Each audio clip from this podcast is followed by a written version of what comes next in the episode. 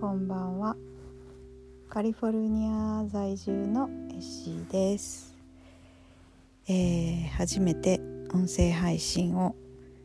えー、しようと思って、えー、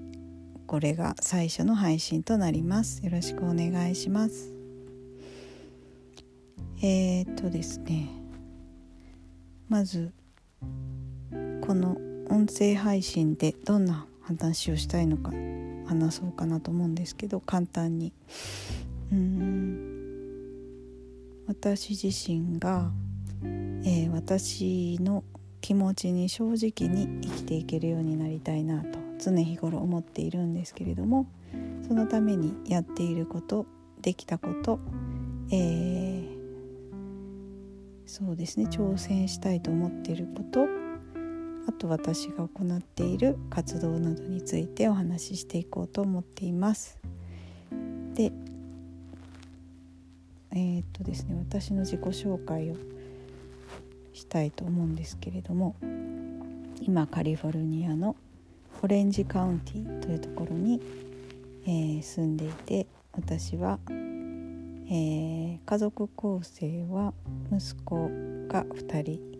10歳と7歳の男の子です、えー、そして夫は、えー、カナダ出身の、えーえー、と カナダ出身の夫がいます。それでですね、えー、そうですね。私はうん昔から自分の気持ちに正直に生きてこなかったなぁと、えー、今人生半ばをあたりに来て、えー、すごく感じています。で、えー、では、うん、何何を基準に生きてきたかっていうと、えー、私の行動とかいたことが人にどう評価されるかとか、えー、周りの人がどう思うかとかまあ周りの人基準で生きてきましたなので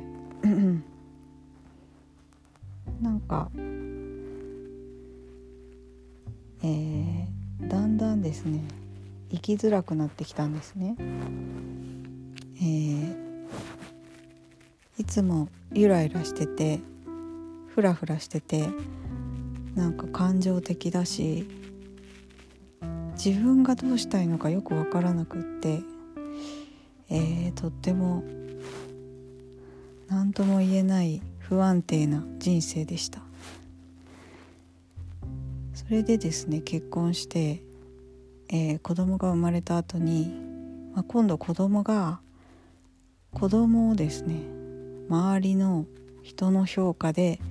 自分が評価してしてしまうようなことが起きてそして私の母親としての出来は子供の出来なんだっていうような、えー、思考に陥ってとっても苦しくて、えー、子供を育てるのがとても苦しかったんですね。うんそれであの夫とあのの関係も産後とっても悪くなって、えー、そういう状態で子育てをしているとか子供に絶対良くないなっていうのもすごく気になってきて、えー、本当にこれは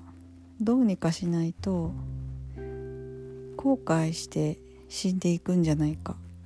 ってすごい強い危機感を抱いたんですね。えー、それでいろいろと相談したりいろんな情報を集めたりしていた時に、えー、友達から「えー、松村ありさんっていう方を紹介していただいて、えー、その方はポジティブ心理学という、えー、比較的新しいえー、心理学を教えていらっしゃる先生がいるよと、えー、教えていただいてそこから、ポジティブ心理学の学びを始めました。うん、でアメリカでは今はもうどんどん研究が進んでいるポジティブ心理学を、えー、2018年に、えー、その松村ありさんが子育てに応用する講座を開いていたのでそれを受けたのがきっかけで、えー、ポジティブ心理学を学び子育てに実践していったらあなんだか自分の生き方にも実践できるなっていうことに気がついて、えー、そこから学んでいって今はあのそのニューヨークライフバランス研究所という松村ありさんが設立された、えー、研究所で認定講師もしています。はいで、えー、その活動をしていく上で、えー、人の話を聞くっていう機会が増えたんですけれどもあの参加者の方々などの。その聞くっていうことへの興味が湧いてきてそこから、え、コーチングっていうものにも興味が移っていきました。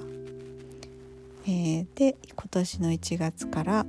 えー、ひふみ企業塾というところで開催している、えー、ひふみプロコーチ養成講座のを受けて今あのコーチングの勉強中でもあります。はい。ということで、えー、すごく2018年のポジティブ心理学と松村ありさんとの出会いから結構変化があったなとは思っているんですけれどもまだまだこれからも変わっていきたい。いろんなうん本当に自分に正直に生きていきたいっていう気持ちが強くあるので、